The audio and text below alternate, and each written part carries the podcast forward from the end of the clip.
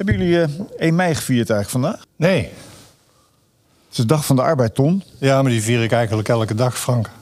Dat je niet meer arbeidt. Nou ja, door wel te werken juist. Al wel te werken. Ja, ik vind het zo'n rare veronderstelling dat al- als je mensen van boven een bepaalde leeftijd ziet, dat je dan veronderstelt dat die niet meer werken. Ja, ik weet niet wat je werken noemt. Ehm, dan heb ik eigenlijk nooit gewerkt als ik eh, naar de traditionele definitie kijk. Want eh, ook in de tijd dat ik eh, ruimhartig werd betaald voor mijn werk, Als beschouwde ik het toch als het bevoorrecht beoefenen van een hobby waarmee ik resultaten kon bereiken. En Dus jij? Ehm, ja, ik herken dat wel. Ik heb nog niet de leeftijd dat mensen meteen denken dat ik wel gestopt zou zijn met werken. Maar eh, tegelijkertijd heb ik niet meer een traditionele baan. En eh, doe ik allerlei dingen die ik interessant en leuk vind. Het gedistingeerde grijs begint wel langzaam door te komen. Zeker, zeker. Ja. Maar je, bent je wordt er niet continu al voor gepensioneerd aangezien. Niet de hele tijd, nee. We hebben vandaag eh, als gast Edmond Hilhorst. Je bent oprichter van Independer, ook een tijdje geleden inmiddels. Ehm, dat zit in hetzelfde gebouw als waar we nu zitten. Heb je wat mensen hallo gezegd? Ja, ik eh, kwam net de receptionist eh, tegen die eh, hier eh, nog steeds zit. eh, dus dat is eh, eh, feest der herkenning. Je bent tegenwoordig eh, eh, impact-investeerder. Gaan we het straks wat uitgebreider over hebben. Ehm en bent vooral een, ehm, eh, iemand met een, eh, een warm sociaal hart. Dat is ook de reden waarom we je hier eh, gevraagd hebben. Eh, om jouw licht te laten schijnen over de dingen die hier eh, ter tafel komen. Eh, lijkt me goed. En volgens mij hebben we daarmee ook wel iets gemeen, Ton, toch? Dat warme sociale hart is ook waarom wij hier zitten. Ja, wij zijn ook, ik vond het een prachtige term, wij zijn ook impact-investeerders. Want wij doen dit pro deo. Zeker. Hè? En eh, wij doen dit om een bijdrage te leveren aan de discussie en die zaken aan de orde te stellen waarvan we denken die komen te weinig aan de, aan de orde. In de hoop dat dus dus impact dit, heeft. dit is een tafel met ons soort mensen, denk ik. Ja. En zeker als we de nieuwere definitie hanteren. Impact-investeerder is inmiddels alweer een beetje gedateerd. Dat is mensen met geld die dat ergens wegzetten en vervolgens eigenlijk niet zoveel meer mee doen. We hebben tegenwoordig over eh, investeren voor impact. En dat is, klinkt als bijna hetzelfde, maar dat betekent ook je tijd, je aandacht eh, en je energie in de goede zaak. Dus eh, wat dat betreft zijn we het helemaal eh, eens. Oké, maar impact investeren, nu we toch over eigenlijk de essentie daarvan is dat je geld gebruikt om iets goeds voor elkaar te krijgen. Toch niet Klopt. dat je zegt geld, geld moet geld genereren. Dat is eh, traditioneel- zo ben je neem ik aan ook begonnen. Toen je eenmaal independent verkocht had, werd jij opeens investeerder. Ja. Moet ik misschien even uitleggen wat independer is voor mensen die dat niet weten? Doe je best. Nee, ik- het, is een, eh, een eh, site die het eh, de verzekeringswereld moeilijk maakt door objectieve informatie te geven, waardoor mensen verantwoorde beslissingen kunnen nemen over de producten die ze kiezen. Nou, mooier dat ik het niet samen kunnen Ik wou vatten. zeggen, volgens mij moet jij als oud-directeur hierbij tekenen bij het kruisje. Ja, Dat, want dat, dat heeft de verzekeringswereld goed overhoop gehaald, heb ik begrepen. Dus eh, jullie waren een luis in de pels van de verzekeringswereld. Eh, je bent daar vanuit een bepaald ideaal mee begonnen. En eh, het resultaat was dus een, een succes. En daarmee heb jij geld verdiend. Ja, daar komt het wel op neer. Ehm, ik ben begonnen samen met mijn eh, medeoprichter Dirk de Groot van Emden vanuit een bankaire achtergrond. Nou, eh, dat was toen nog heel mooi. Tegenwoordig is dat nou niet een, eh, iets om trots op te zijn. En wij zagen ook al in de jaren negentig dat het inderdaad niet iets is om trots op te zijn, zo'n bankaire wereld. Misselling, producten adviseren die gewoon niet goed zijn voor je, voor je klant. Misleiding, misleiding. Misleiding, ja. En eh, wij vonden dat dat anders moest. En dat is de achtergrond van Independer. En dat, we hebben nagedacht of we dat in een stichtingsvorm zouden doen. Uiteindelijk is het in een NV-vorm geworden, dus een for-profit. En daar zijn we ook nog rijk van geworden. Maar dat was niet de eerste idee inderdaad. Nee, maar ik, ik weet niet of het onbescheiden is om daar een vraag over te stellen. Maar het, het, het interesseert eh, me gewoon. Je bent een vermogend man eh, geworden, omdat het een succes werd. Eh, wat voor vermogen heeft het jou opgeleverd om dat even te positioneren? Nou, meer dan ik ooit op kan maken. en om een heel ruim leven te kunnen leven. En ook mijn kinderen nog te kunnen helpen aan een goede start. 10 miljoen, 20 miljoen? Ja, die orde zeker. Ja. Wij, Ton Verlind en Frank Dumors, proberen in deze podcast de mist van de regen te scheiden. Uit onze journalistieke achtergrond praten we over onze verwondering en bewondering. En doen we voor mensen zoals wij die geloven dat er altijd oplossingen bestaan, ook voor ingewikkelde zaken. Je luistert naar aflevering 9 van Ons Soort Mensen.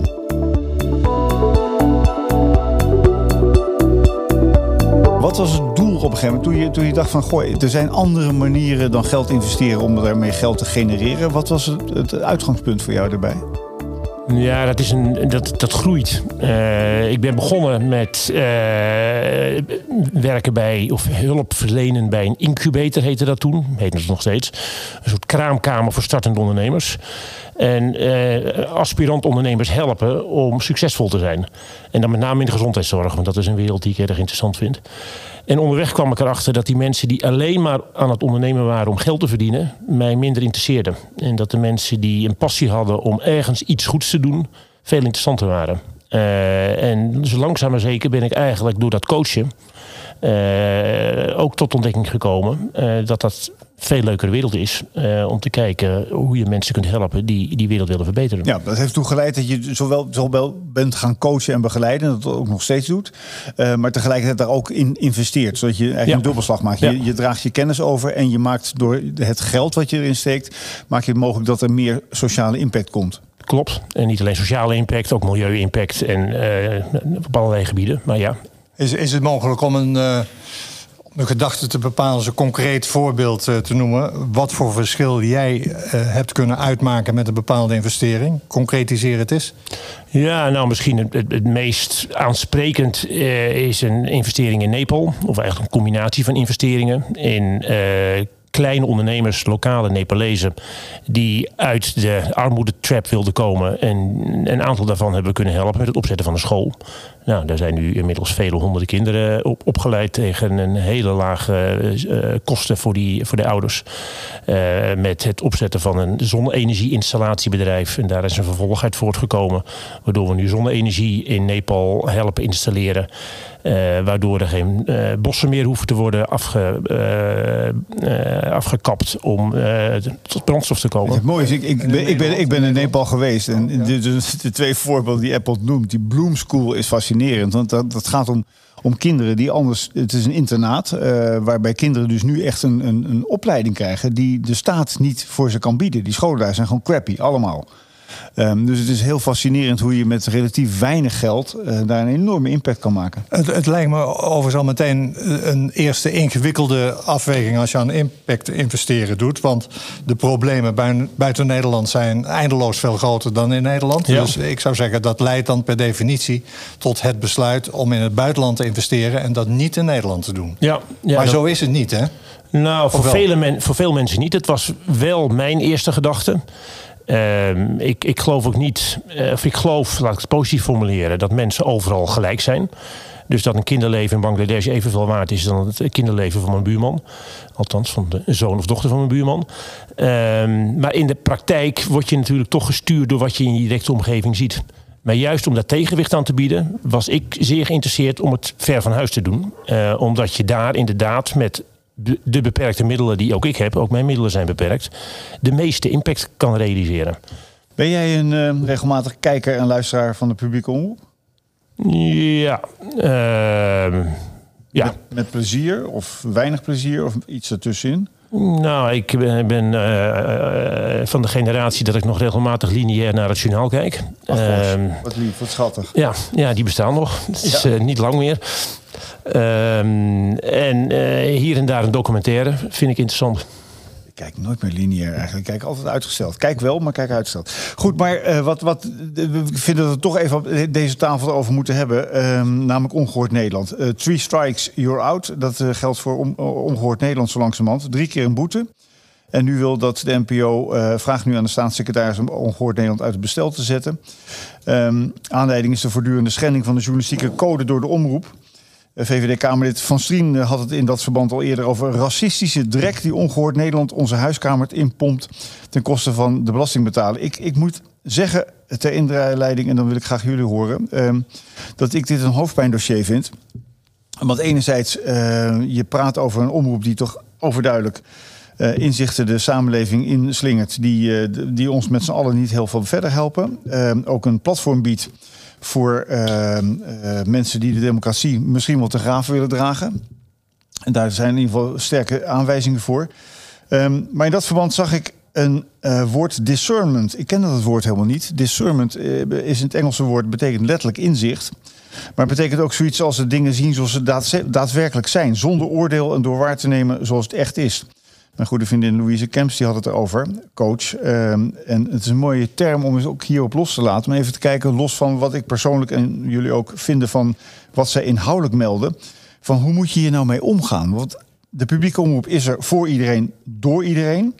Ehm, en dat bijt enorm met wat ze nu doen. Maar moet je dat dan verbieden? Moet je ze dan eigenlijk het platform ontnemen? Ik weet het niet zo goed. Nou ja, ik, ik, ben daar niet voor. Overigens, jij citeerde net iemand uit eh, de politiek die zei dat ze racistische drek over de samenleving uitstrooien. Ja, dat, dat kun je persoonlijk wel vinden, maar dan wil ik erop wijzen dat daar nog geen gerechtelijke uitspraak ligt die dat bevestigt. Dus je moet met die grote woorden een beetje voorzichtig zijn. Mijn persoonlijke opvatting is dat je niet zo snel iets moet uh, verbieden. Er zijn overigens, wat mij betreft, wel grenzen aan de vrijheid uh, die je neemt. Maar ik, denk dat er een uh, ander belangrijk discussiepunt speelt rond dit onderwerp, wat naar mijn smaak te weinig aandacht krijgt: de publieke omroep. Nee, laat ik zeggen, ongehoord Nederland is ontstaan, terecht of niet terecht, laat ik even buiten beschouwing omdat er bij de publieke omroep een bepaald gat is gevallen in de relatie naar een deel van de samenleving. Een groot aantal mensen voelt zich niet meer vertegenwoordigd door de publieke omroep. En dat komt omdat de publieke omroep onderwerpen behandelt. Uh, waar de onderwerpen die deze mensen belangrijk vinden niet bij horen. En uh, ik vind, we hebben het recht om vragen te stellen en discussies te voeren, ook over thema's die ons niet zo goed uitkomen. Dus de publieke omroep uh, mag best vinden dat ongehoord Nederland moet verdwijnen, omdat zij het doen op een journalistieke manier die niet bij de publieke omroep past. Maar kijk dan ook eens even naar jezelf. Hoe is het in godsnaam mogelijk dat met zoveel omroeporganisaties de publieke omroep het contact met een deel van de samenleving is verloren. Pointer deed een onderzoek naar uh, het functioneren van ongehoord Nederland en spreekt over radicaal rechts. En definieert dan naar mijn gevoel alles ter rechterzijde van de VVD als radicaal rechts, een paar uitzonderingen daar gelaten. Als je die definitie hanteert dan, en je telt op, dan moet je tot de conclusie komen dat het inmiddels 15 tot 20 procent van het electoraat is. Dus het probleem van de publieke omroep zou niet moeten zijn ongehoord Nederland erin of eruit. Het probleem van de publieke omroep zou moeten zijn hoe herstellen wij een contact met 20 procent van het electoraat. Dat is de discussie. Zie jij, nee? Nou, ik, uh, helemaal eens. Uh, het is duidelijk, uh, los van de publieke omroep, dat de samenleving en, en de politiek los van elkaar komen te staan. De opkomst van BBB is natuurlijk een heel duidelijk signaal dat heel veel mensen zich totaal niet gehoord voelen in het huidige bestel. En, en er zit, sorry, in de reden van een hele interessante kant aan. Hè? Want de Volkskrant heeft vandaag uh, geanalyseerd dat, uh, hoe die stemmen voor die provinciale staat tot stand kwamen. Toen bleek dat er met name in Rotterdamse wijken massaal op de BBB gestemd is. Ja, ja het is helemaal niet een, boeren, een boerenpartij. Nee, het is een proteststem. Ja. Ja. Nou ja, het is een variant op een proteststem. En dat is nog interessant in relatie tot een reactie die ik hoorde naar aanleiding van een van onze vorige uitzendingen. Iemand schreef op de social media. Zoek wel even de microfoon op als je het niet even. Uh, goed, dat is, blijft altijd nog onvermijdelijk, zelfs bij moderne radio. Ja. Uh, iemand zei: het probleem is simpel op te lossen rond ongehoord Nederland. Je, je moet een, een cordon sanitair daaromheen leggen. Kijk maar eens, nou, dat hebben we in de tijd van Jan Maat ook gedaan. En dat heeft geholpen. Toen dacht ik: dit is het grootste misverstand aller tijden. Want we hebben inderdaad Jan Maat. Uh, daar hebben we geen aandacht aan besteed. En Jan Maat is verdwenen. Maar de protestpartij die hij vertegenwoordigde is in de loop van de jaren alleen maar diverser en groter geworden. En dat laat zien dat verzwijgen nooit de oplossing van een probleem is. Het ongemakkelijke blijf ik toch een beetje vinden het idee dat, dat, er, dat, dat de basis van deze hele discussie is dat er meningen verkondigd worden die ons onwelgevallig zijn. Ons in de brede zin. Um, tegelijkertijd op, op nou, Het gaat iets verder natuurlijk. Het is ook het gevoel van, van ethiek. En uh, met name daar waar het om discriminatie gaat, is, is het meer dan een onge ongewelvallige mening, denk ik. Uh, ja, maar daarvan zou dat, eens. Maar daarvan zou je kunnen zeggen: laat dan de rechter daar de toetssteen voor zijn. En uh, het ongemakkelijke gevoel wat ik hierbij heb, is dat, dat het gaat over de vrijheid van meningsuiting. En als een presentatrice bij uh, op één het heeft over een totalitaire staat en dan Israël bedoelt, uh, dan geeft dat een beetje opschudding. Maar gaat iedereen vervolgens gewoon weer door met waar hij mee bezig is? Apartheidstaat was het, geloof ik. Oh, apartheidsregime, ja, sorry. Ja, wij moeten onszelf ook aan de feiten houden. Ja, ja, ja. apartheidsregime, ja. Nee, maar dat, dat heb ik net zo goed een on, onsmakelijk gevoel bij. In gelijke mate zelfs. Dus ik, het, lastige blijf ik vinden bij dit soort discussies van wat doe je hiermee? Wat, hoe ga je hier als een, als een samenleving ook vooral mee om? Wat voor rol eh, neemt de publieke omroep hierin? Ehm, en een aantal mensen, Max Pan bijvoorbeeld, maar ook uh, Ton F. van Dijk, die, eh, die roepen ook nu uh, van ja, je moet ze niet verbieden. Ton F. van Dijk zegt je moet eigenlijk een, een langdurig verbetertraject af, afspreken met Ongehoord Nederland. En zorgen dat je ze binnenboord houdt. Dat klinkt, klinkt al wat volwassener, vind ik. Ja, nou, daar ben ik het van harte mee, mee eens. En ik vind dat voor zover het controleerbaar is. Want de publieke omroep is niet erg transparant rond dit onderwerp. We weten niet wat er achter de schermen allemaal gebeurt. Maar uh, op basis van wat ik kan zien en lezen, heb ik niet de indruk dat de publieke omroep of de raad van bestuur van de publieke omroep zich bijzonder en serieus heeft ingespannen uh, om de verhoudingen te normaliseren. Het kan best zijn dat elke redelijkheid bij ongehoord Nederland uh, ontbreekt. Maar ben daar dan eerlijk over en neem ons publiek mee in dat, in dat proces. Uh, zolang ik uh, beschik over de informatie waarover ik nu beschik, ben ik het eens met Ton van Dijk. Ton F. van Dijk, die uh, zegt: ja, je moet heel veel energie investeren in het normaliseren van de verhoudingen met ongehoord Nederlands. Je moet ze erbij proberen te krijgen. En als dat niet lukt, dan heb je een argument om ermee te stoppen op een gegeven moment. Maar hier wordt niet echt serieus beleid op losgelaten, heb ik de indruk. Um Laten we het hebben over wat andere zaken ook. Um, en, en, met name natuurlijk wat, wat volop speelt is het hele stikstof, stikstofdossier waar we in zitten en wat alsmaar erger en uh, erger wordt. Um, een van de velden waarin jij ook geïnteresseerd bent, we hadden het net even over de zorg, um, is, is ook uh, met name landbouw en veeteelt. Ja. De hele voedselproductie.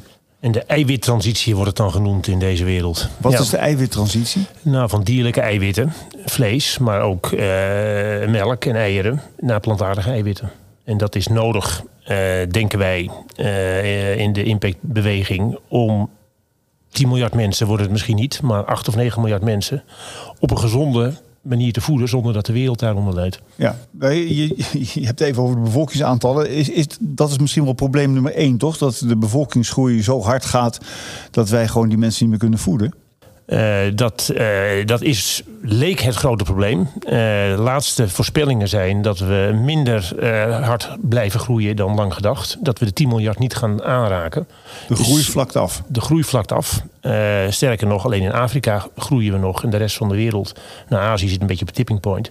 De rest van de wereld krimpt al. dus dit is niet zozeer de, de absolute aantallen mensen, maar de gemiddelde inkomens van al die mensen, die gelukkig hard toenemen, waardoor al die mensen ook een luxe leven gaan leiden en ook vlees willen gaan eten. En dat gaat niet.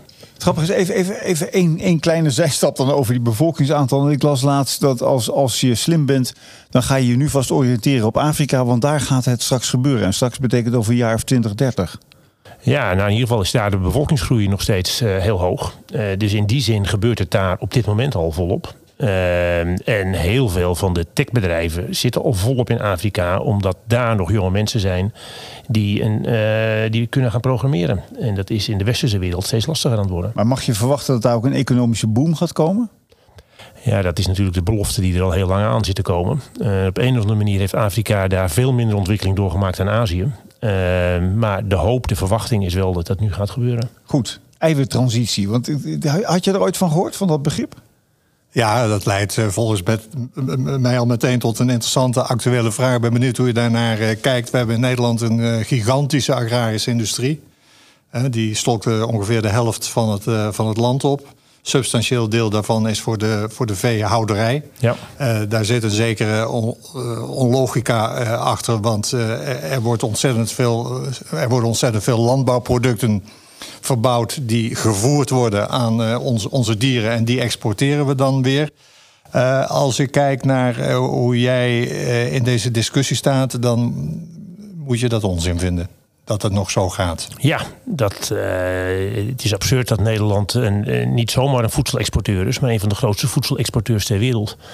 En dat dat alleen maar kan doordat wij soja importeren uit gebieden waar een tropisch regenwoud zou horen te staan.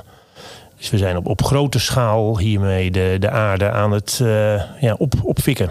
Tot wat voor conclusie zou dat moeten leiden in Nederland? Uh, nou, die conclusie zouden we wereldwijd moeten trekken. Maar als we kijken naar Nederland, wat misschien iets beter beïnvloedbaar is, is in ieder geval stoppen met, met massale veeteelt en grootschalige industriële landbouw. Maar hoe kan je nou, want wij, wij, wij zijn wereldkampioen geworden in efficiëntie. Hoe kan je nou het goede behouden van wat we hebben, onze landbouwkennis, onze veeteeltkennis, de manier waarop wij daarmee omgaan. Het goede daarvan behouden, onze koploperspositie, uh, zonder dat je alles weggooit. Ja, je hoeft ook niet alles weg te gooien. Gelukkig zit er in Wageningen is ook een enorme verandering gaande. Twintig jaar geleden, en Nederland heeft dat ongelooflijk goed gedaan. Want twintig jaar geleden dachten we met z'n allen dat die industriële landbouw dat dat de oplossing was voor de, voor de wereldproblematiek. En Wageningen en de Nederlandse landbouw heeft laten zien dat we daar dan in kunnen excelleren. Als diezelfde energie en creativiteit en wetenschappelijke inzichten ingezet worden voor plant-based, zoals dat dan heet, dus plantaardige eiwitten, is er ongelooflijk veel mogelijk. Niet alleen in Nederland, maar op wereldwijde schaal. Maar wat, wat zie je dan voor je? Krijg je dan, dan golvende uh, sojavelden in Nederland? Nee, dan krijg je voedselbossen, regeneratieve landbouw. Landbouw gebaseerd op ouderwetse biologische principes. Dat uh, diversiteit in soorten goed is voor het bodemleven, goed is voor het tegengaan van uh, epidemieën en problemen die ontstaan bij al die monoculturen die we hebben. En de boeren? Wat de, boeren die, de boeren moeten nog steeds blijven boeren. Die moeten die voedselbossen en die regeneratieve landbouw blijven beheren en uitvoeren. Maar hebben we nog koeien? Koeien waarschijnlijk op veel kleinere schaal dan nu. Dat mag je even uitleggen.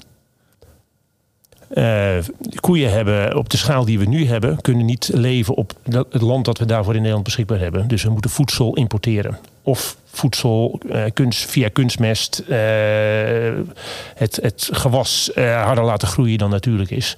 Alleen dan kunnen we op deze schaal koeien, varkens, kippen houden in Nederland. Als we daarmee stoppen, wat nodig is vanuit gewoon natuurbeheer, maar ook vanuit behoud van de aarde en biodiversiteit uh, dan is er geen ruimte, gewoon fysiek geen ruimte voor al die koeien. Dus moeten we terug in aantallen. Die boeren die schreeuwen op het ogenblik moord en, uh, en brand, omdat er discussies uh, zijn die gaan in de richting van de vraag: moet het wel op deze schaal blijven?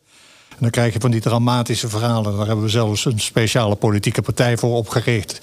Dat dan een stuk cultuurgoed verdwijnt en werkgelegenheid. Dat laatste aspect, dat klopt dus niet. Want ik hoor jou zeggen, als we overschakelen op een gezondere landbouw, blijft die werkgelegenheid voor die boeren bestaan. In welke mate wel en in welke mate niet? Kun je ze geruststellen? Ja, nou, in, qua hoeveelheid arbeid die benodigd is, is er, kunnen we ze zeer geruststellen. Er is veel meer arbeid voor nodig dan nu wordt ingezet met de grote machines. Ehm, dat is ook meteen de economische, bedrijfseconomische uitdaging. De kostprijs op een regeneratieve manier ligt hoger dan de kostprijs die we nu bereid zijn om ons voor onze producten te betalen. We moeten meer gaan betalen. We moeten meer gaan betalen, maar dan krijg je dan ook kwalitatief hoogwaardiger en veel smakelijker producten voor. Iedereen kent de wassenbomben, de Nederlandse tomaat, waar geen smaak aan zit. Ja. Uh, als je regeneratief een tomaat uh, teelt, ook in Nederland, je weet niet wat je proeft. Ja, je, je, je, vertelde onlangs, want we kennen elkaar uh, al jaren en vrij goed. Je vertelde dat jij in een, een, veganistisch restaurant hebt gegeten in Nijmegen. Ja, de nieuwe winkel. En dat het een ongekende ervaring was, terwijl je dacht van, oh my god, wat ga ik doen? Klopt. Uh, nou had ik wel in, uh, in New York ook in veganistische restaurants gegeten die best aardig waren. Uh, maar die konden toch nog niet tippen aan een nou, traditioneel restaurant wat echt uh, topproducten levert.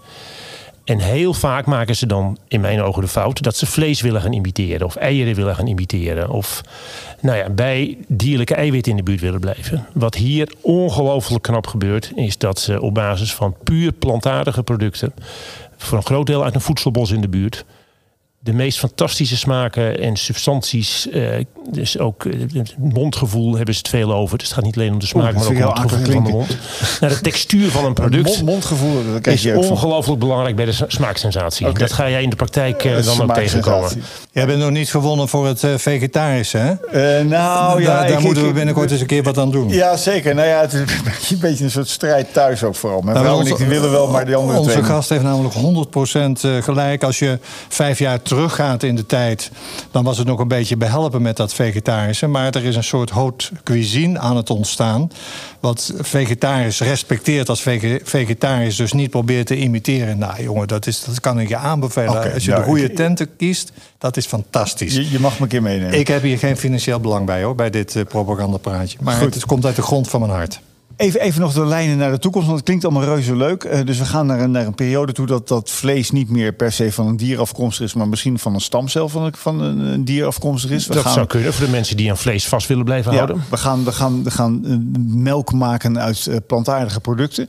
Over wat voor tijdspannen hebben we het? Want het klinkt altijd leuk, dit soort vergezichten. Maar de meeste critici denken, nou, spreek je nog eens een keer over 20 jaar. Ja, op korte termijn gaan dit soort dingen altijd langzamer dan iedereen verwacht en hoopt. Op langere termijn is het fascinerend hoe, wat voor stroomversnelling er kan ontstaan. Je ziet het nu aan zonne-energie. De, de ontwikkeling op zonnepanelen en de kostprijs van zonnepanelen. En daardoor het feit dat zonne-energie binnen een paar jaar voordeliger is dan welke vorm van fossiele energie dan ook.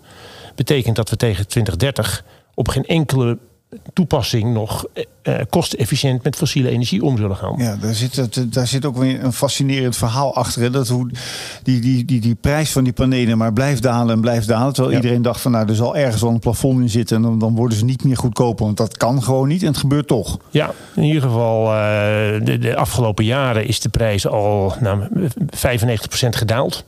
Uh, ten opzichte van 20 jaar geleden. En op dit moment daalt de kostprijs elk jaar met meer dan 30 procent. Nou, maar je hoeft ook alleen maar om je heen te kijken. Niet alleen in dit malle reservaat waar wij in wonen, maar uh, ook buiten het gooien zie je overal zie je nu zonnepanelen komen. En dat, dat roept trouwens alweer de volgende, volgende issue op. Want uh, achter elk uh, goed nieuws zit ook alweer een issue. Dat de, we, hebben nu in april al een paar momenten meegemaakt dat de prijs per uur negatief was. Alleen door wind en alleen door, door zonne-energie. Dus niet over biomassa en andere ellende, maar gewoon echt de echt renewable energy. Die situatie gaan wij straks met de groeiprognoses van wind en zon gaan we dat bijna permanent krijgen. Dus we gaan bijna op een paar maanden na ga je gewoon krijgen dat je geen cent meer krijgt voor je zonnestroom, want het is gewoon te veel. Ja, ja. en inderdaad, de, de, de donkere windstille maanden, eh, januari, februari, dat wordt de uitdaging. Maar de rest van het jaar zullen we uh, met batterijtechnologie die er al is, makkelijk 24 uur kunnen overbruggen. Ja, maar het is goed om even hard op te zeggen: mensen moeten zonnepanelen kopen omdat ze daar hun eigen stroomverbruik mee uh, dekken. Maar niet de illusie hebben dat je daar op een middellange termijn nog geld mee verdient. Want dat kan je echt vergeten. Nou, er zijn enorme initiatieven gaande. Uh, batterijtechnologie op grote schaal. Uh, waar niet de, uh, de huidige commerciële tarieven betaald zullen worden voor stroom die je aan, daaraan levert. Maar die nog steeds uh, kostefficiënt zijn. Waardoor ook op die manier een zonnepaneel economisch te renderen is. Ik, ik, wil nog heel even terug naar het punt voor de zonnepanelen. Want jij schetste een aardig beeld die een oplossingsinrichting aangeeft. Namelijk ik vat het nou in eigen woorden even samen. Stop met die veehouderij in Nederland, althans voor een deel. En ga over op uh, de landbouw. En dan uh, hebben we een transitie naar een gezonde situatie. waarin voor boeren voldoende werkgelegenheid is. Dat klinkt als een ideaal beeld. Wat op het ogenblik uh, niet geaccepteerd is in Nederland. Hè, want we hebben een grote nieuwe boerenbeweging. Ja, Die gesteund wordt, die het wil houden zoals het nu is. Nog efficiënter maken, nog ja, de dieronvriendelijkheid blijft dan ook, uh, ook bestaan. Uh, je zegt het kan als wij bereid zijn om iets meer voor onze producten te gaan betalen. En dat is alleen maar te realiseren met een overheid die dapper is en beslissingen durft te nemen. En dat plaatje durft te verkopen aan zijn kiezers. De dapperheid van de Nederlandse overheid als het gaat om dat transitieproces. Daar wil ik graag een oordeel over horen. Hebben wij in Nederland de condities waarmee we deze transitie kunnen maken? Of moet er dan eerst een heel ander maatschappelijk of politiek klimaat ontstaan? Uh, ik heb niet zo heel veel vertrouwen in de overheid die dit gaat afdwingen. En ik denk ook dat het zonder die overheid kan. Uh, dus daar zit al een waardeoordeel in over de manier waarop de Nederlandse overheid op dit moment functioneert. Waarom kan het zonder de overheid, denk je? Omdat uh, het uh, de kwaliteit van die producten zo hoog is dat meer en meer mensen daar bereid, nu al bereid voor zijn om daar wat meer voor te betalen. Omdat het bewustzijn van we kunnen op deze manier bij verder, niet verder, niet alleen in onze bubbel uh, toeneemt, maar ook verder uitspreidt. Als je kijkt naar de supermarkten, het, uh, het plantaardig vak in elke supermarkt in Nederland groeit. Uh, en soms staat het even stil en dan groeit het weer wat sneller. Maar over meerdere jaren groeit dat. En zodra je mensen blootstelt aan zo'n producten van zo'n regeneratieve boerderij, dan is het enthousiasme zo groot dat heel veel meer mensen daarvoor bereid zijn te betalen. Dus ik geloof in die zin eh, enorm in de marktwerking eh, en gezond verstand van de groep Nederlanders die zich dat kan veroorloven. En gelukkig zijn dat heel veel mensen in Nederland. Ja, nou zeg je gezond, gezond. Eigenlijk is het een pleidooi uh, om de overheid een stap terug te laten zetten in deze ontwikkelingen. Nee, de overheid zou het kunnen versnellen. Dat Ze zou het kunnen versnellen, maar ze zouden het in ieder geval niet moeten, moeten belemmeren. Jij zegt, ik heb er geloof in dat het lukt omdat er ondernemers zijn die een, het hart op de goede plek hebben en, da hebben en daarin in willen investeren. Maar er zijn nog meer ondernemers en hele grote bedrijven die er, die er belang bij hebben om het systeem door te laten bestaan zoals het nu functioneert. Ja. Uh, hoe, hoe is die wedstrijd uh, überhaupt te winnen? Nou, de, de, de, de, veevoerproducenten die zullen natuurlijk hier tegen blijven vechten. Dat zijn een soort farmaceuten van de, van de komende decennia. Die hebben een enorme macht en positie om dit allemaal tegen te gaan. Die hebben ook al die boerenprotesten gefinancierd. En zeker zijn er veel boeren die zich enorm in een wiek geschoten voelen. En die zich aangevallen voelen. En die niet begrijpen waarom ze nu in één keer in de verdomhoekje zitten. Er zijn ook heel veel jongere boeren die zien dat het zo niet langer verder kan.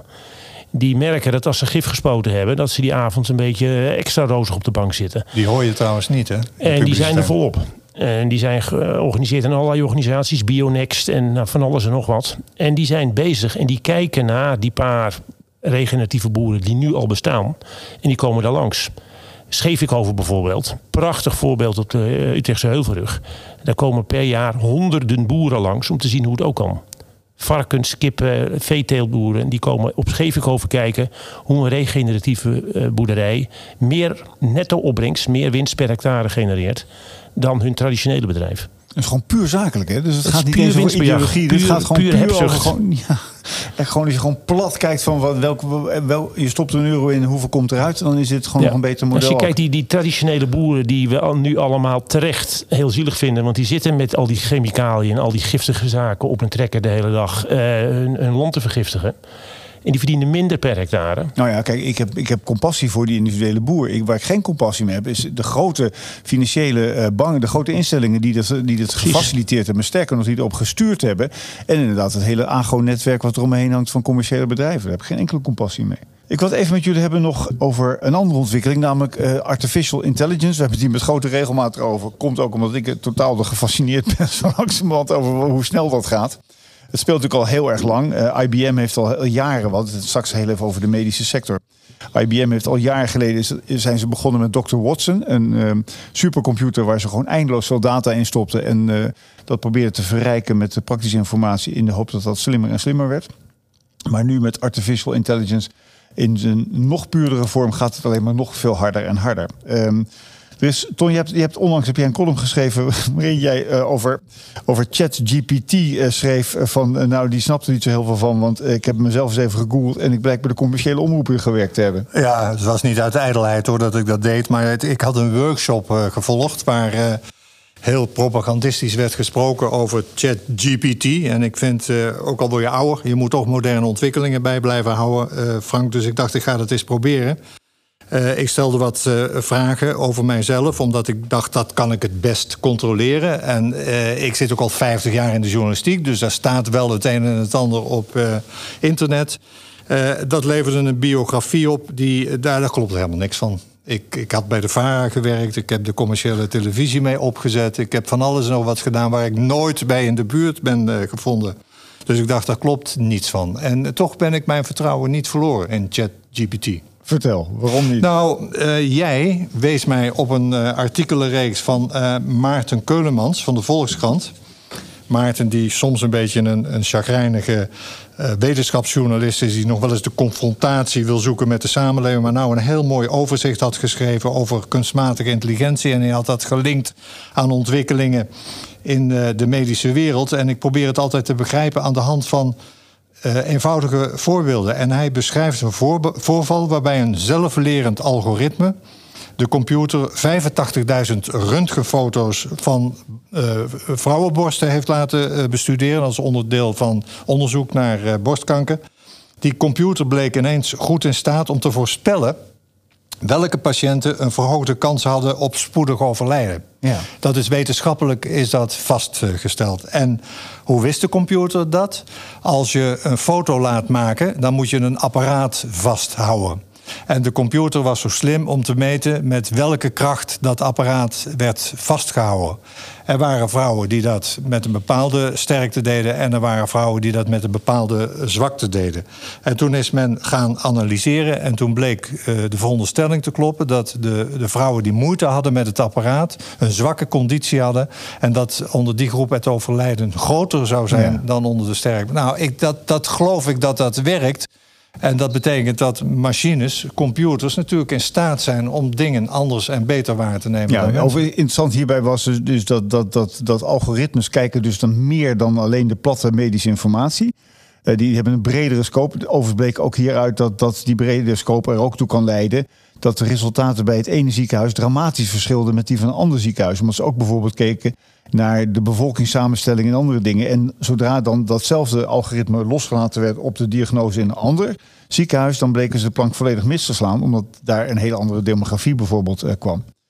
Um, maar goed, het, signaal is interessant. En uh, er is een onderzoek uh, verschenen niet zo lang geleden in JAMA, heet het als ik het goed heet, heb. Een wetenschappelijk medisch tijdschrift. Die hebben een kleine 200 vragen van mensen uh, in een wetenschappelijke setting. Zijn er 200 vragen van mensen met een, een medische vraag zijn van het internet gehaald. En die hebben ze voorgelegd aan een groep medisch professionals en tegelijkertijd aan een algoritme gevoerd.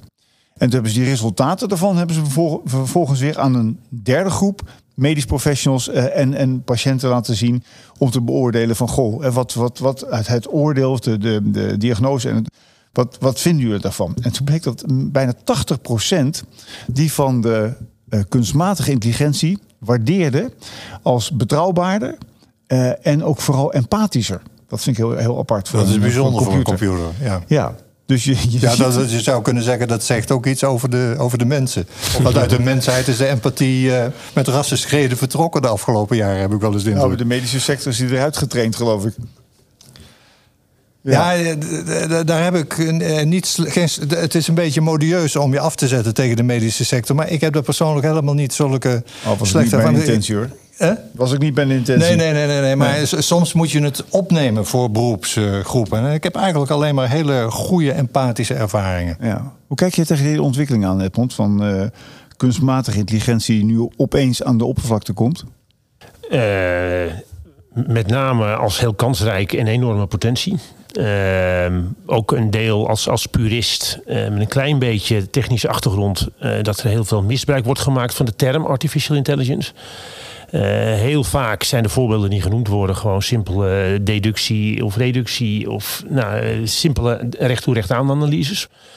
Neemt allemaal niet weg dat de computer steeds krachtiger wordt. En de kracht van die, die grote taalmodellen, zoals JetGPT, die is fenomenaal. Uh, maar de kracht van patroonherkenning, uh, zoals die foto's scannen, die is nog eindeloos veel groter. Uh, en de voorspellende waarde ook van puur en alleen patroonherkenning, van foto's scannen. Eh, en laten we dan op een medische toepassing beperken. er zijn al eindeloos veel toepassingen waar een computer dat veel beter kan dan een radioloog. Um, en dat geldt op heel veel vlakken. Uh, dus ik denk dat het ons nog heel veel goeds gaat brengen. Zeker, maar ik denk, ik denk, dat het ook voor een aardverschuiving gaat zorgen. Ook in, in, in zeg maar waar, waar tot nu toe uh, de, de laagopgeleide arbeid uh, um, ter discussie kwam zodra de automatisering kwam. Zitten we nu in een tijdperk dat de hoogopgeleide ja. tot extreem hoogopgeleide, specialisten zelfs, hè, specialisten in alle, alle vormen en varianten uh, nu opeens over hun schouder moeten gaan kijken. Wat dacht je van de, de hele juridische sector? Ik bedoel, een juridisch conflict kan je. Of de, of de journalistiek. Of de journalistiek, zeker. Ja.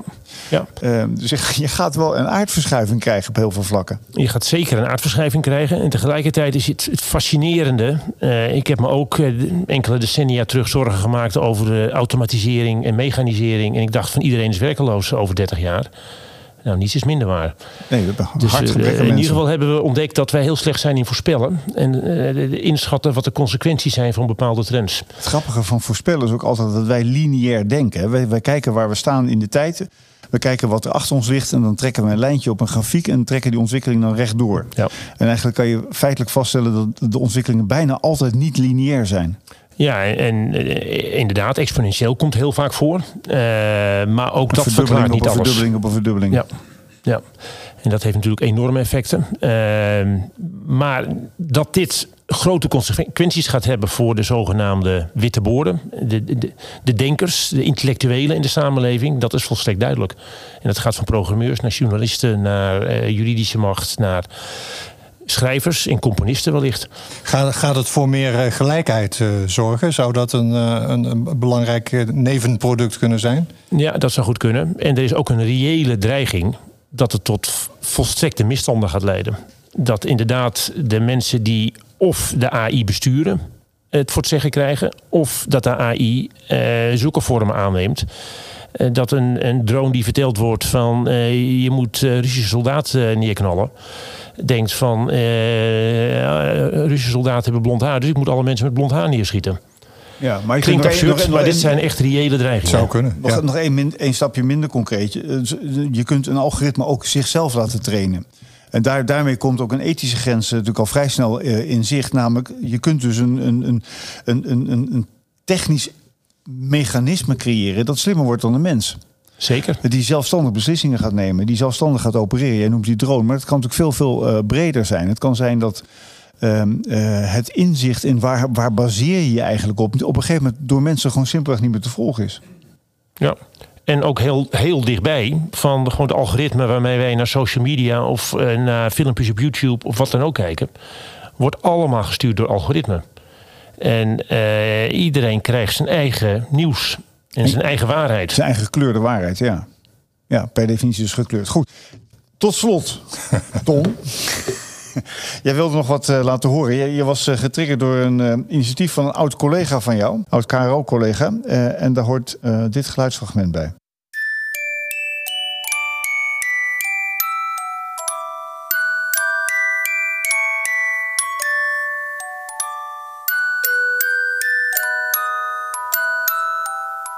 Om nu volgens achter te komen dat ik de enige ben met een koptelefoon op en dat jullie dus niks horen. Jawel, maar dit was, jawel, ik hoor het oh, je hoort het ook, Ja. maar jij hoort het niet, Engel. Edmond, dit was uh, Tingeltangel muziek. Een speeldoosje. Ehm, niet te verwarren met het bouwgeluid wat je heel zachtjes op de achtergrond hoort. Maar waarom moeten wij naar een uh, speeldoosje luisteren? Ja, ik, ik, ik liep tegen dit eh, initiatief aan. Dat is van eh, Frank Jansen en een collega van hem. En Frank Jansen eh, ken ik omdat ik met hem eh, heb samengewerkt bij de KRO. Hij was hoofddrama in de tijd dat ik daar mediadirecteur was. Eh, Frank eh, eh, ook gepensioneerd. En die dacht, hoe kan ik mijn kennis aanwenden voor... nou, laten we maar even houden bij die termen van vandaag. Een impact-investering. Wat kan ik nou nog doen om de samenleving te helpen? En zij kwamen op het idee dat ze kinderliedjes eh, op eh, streaming media moeten Ja, dit was eh. Matinata, heet het. Ja, en dit hebben ze heel slim gedaan, want die componeren ze zelf. Maar de basis is bekende muziek, die inmiddels rechtenvrij is. Dus daar betaal je niet al te veel geld voor. Dat hebben ze op de markt uitgebracht en dat is een wereldwijd succes. En vooral in, in Duitsland. En dat vind ik zo fantastisch. Een collega van 80 Want? bijna. Je slaapt er goed op. Nou, de, de kinderen slapen daar goed op. Maar toen ik mij zat voor te bereiden op deze uitzending, dacht ik: Weet je wat? Ik, het, eh, het is altijd een beetje, toch een beetje gestrest. Doe ik het wel goed? Eh, komen we er weer uit deze keer? Ik moet allemaal nog veel dingen lezen. Dus ik zette die muziek op de achtergrond eh, op. En ik ontdekte dat het zeer ontstressend was. Dus ook dat werkt. Maar ik heb zoveel bewondering voor dit soort initiatieven. Is een topper in Duitsland, wordt wereldwijd verkocht. Ja, gewoon twee mensen van eh, onze leeftijd, althans mijn leeftijd, die dachten: wat kan ik nou met de expertise die ik in de loop van de tijd heb opgedaan, eh, nog aan nuttige dingen doen? En eh, ik, ik wil even eindigen met een citaat van Sander Schimmelpenninck in de Volkskrant van eh, vandaag. Sander is soms wel een beetje chagrijnig naar ouderen. Uh, maar vandaag had hij een kritische column in de richting van jonge investeerders. Want er zijn veel jonge investeerders zijn uit op snel geld. er is bij veel van die jongelui onvoldoende maatschappelijk motief. Hij zei, en dit is een citaat uit zijn column, Column. Als ik stinkend rijk zou zijn, zou ik investeren in 50-plussers met een goed idee. Die hebben minder vaak een door sociale media gefrituurd brein en noemen effectief altruïsme nog gewoon werken. ik zie je lachen. Je, je werkt veel met jonge mensen, Edmond. Ja, uh, ja, nou, ik, ik, begrijp wat hij bedoelt. Uh, enige grijze haren zijn, zijn goed, maar de energie en de vernieuwing zie ik toch bij de jongeren vandaan komen. We hebben elkaar nodig. Dat is de moraal van het verhaal. Ja. Ik heb nog één uh, mooi bericht wat ik tegenkwam, wat ik wel aardig vond. In de Belgische krant De Morgen stond een verhaal over archeologie. Een begraven vikingstrijder met zwaarden, schilden en twee paarden.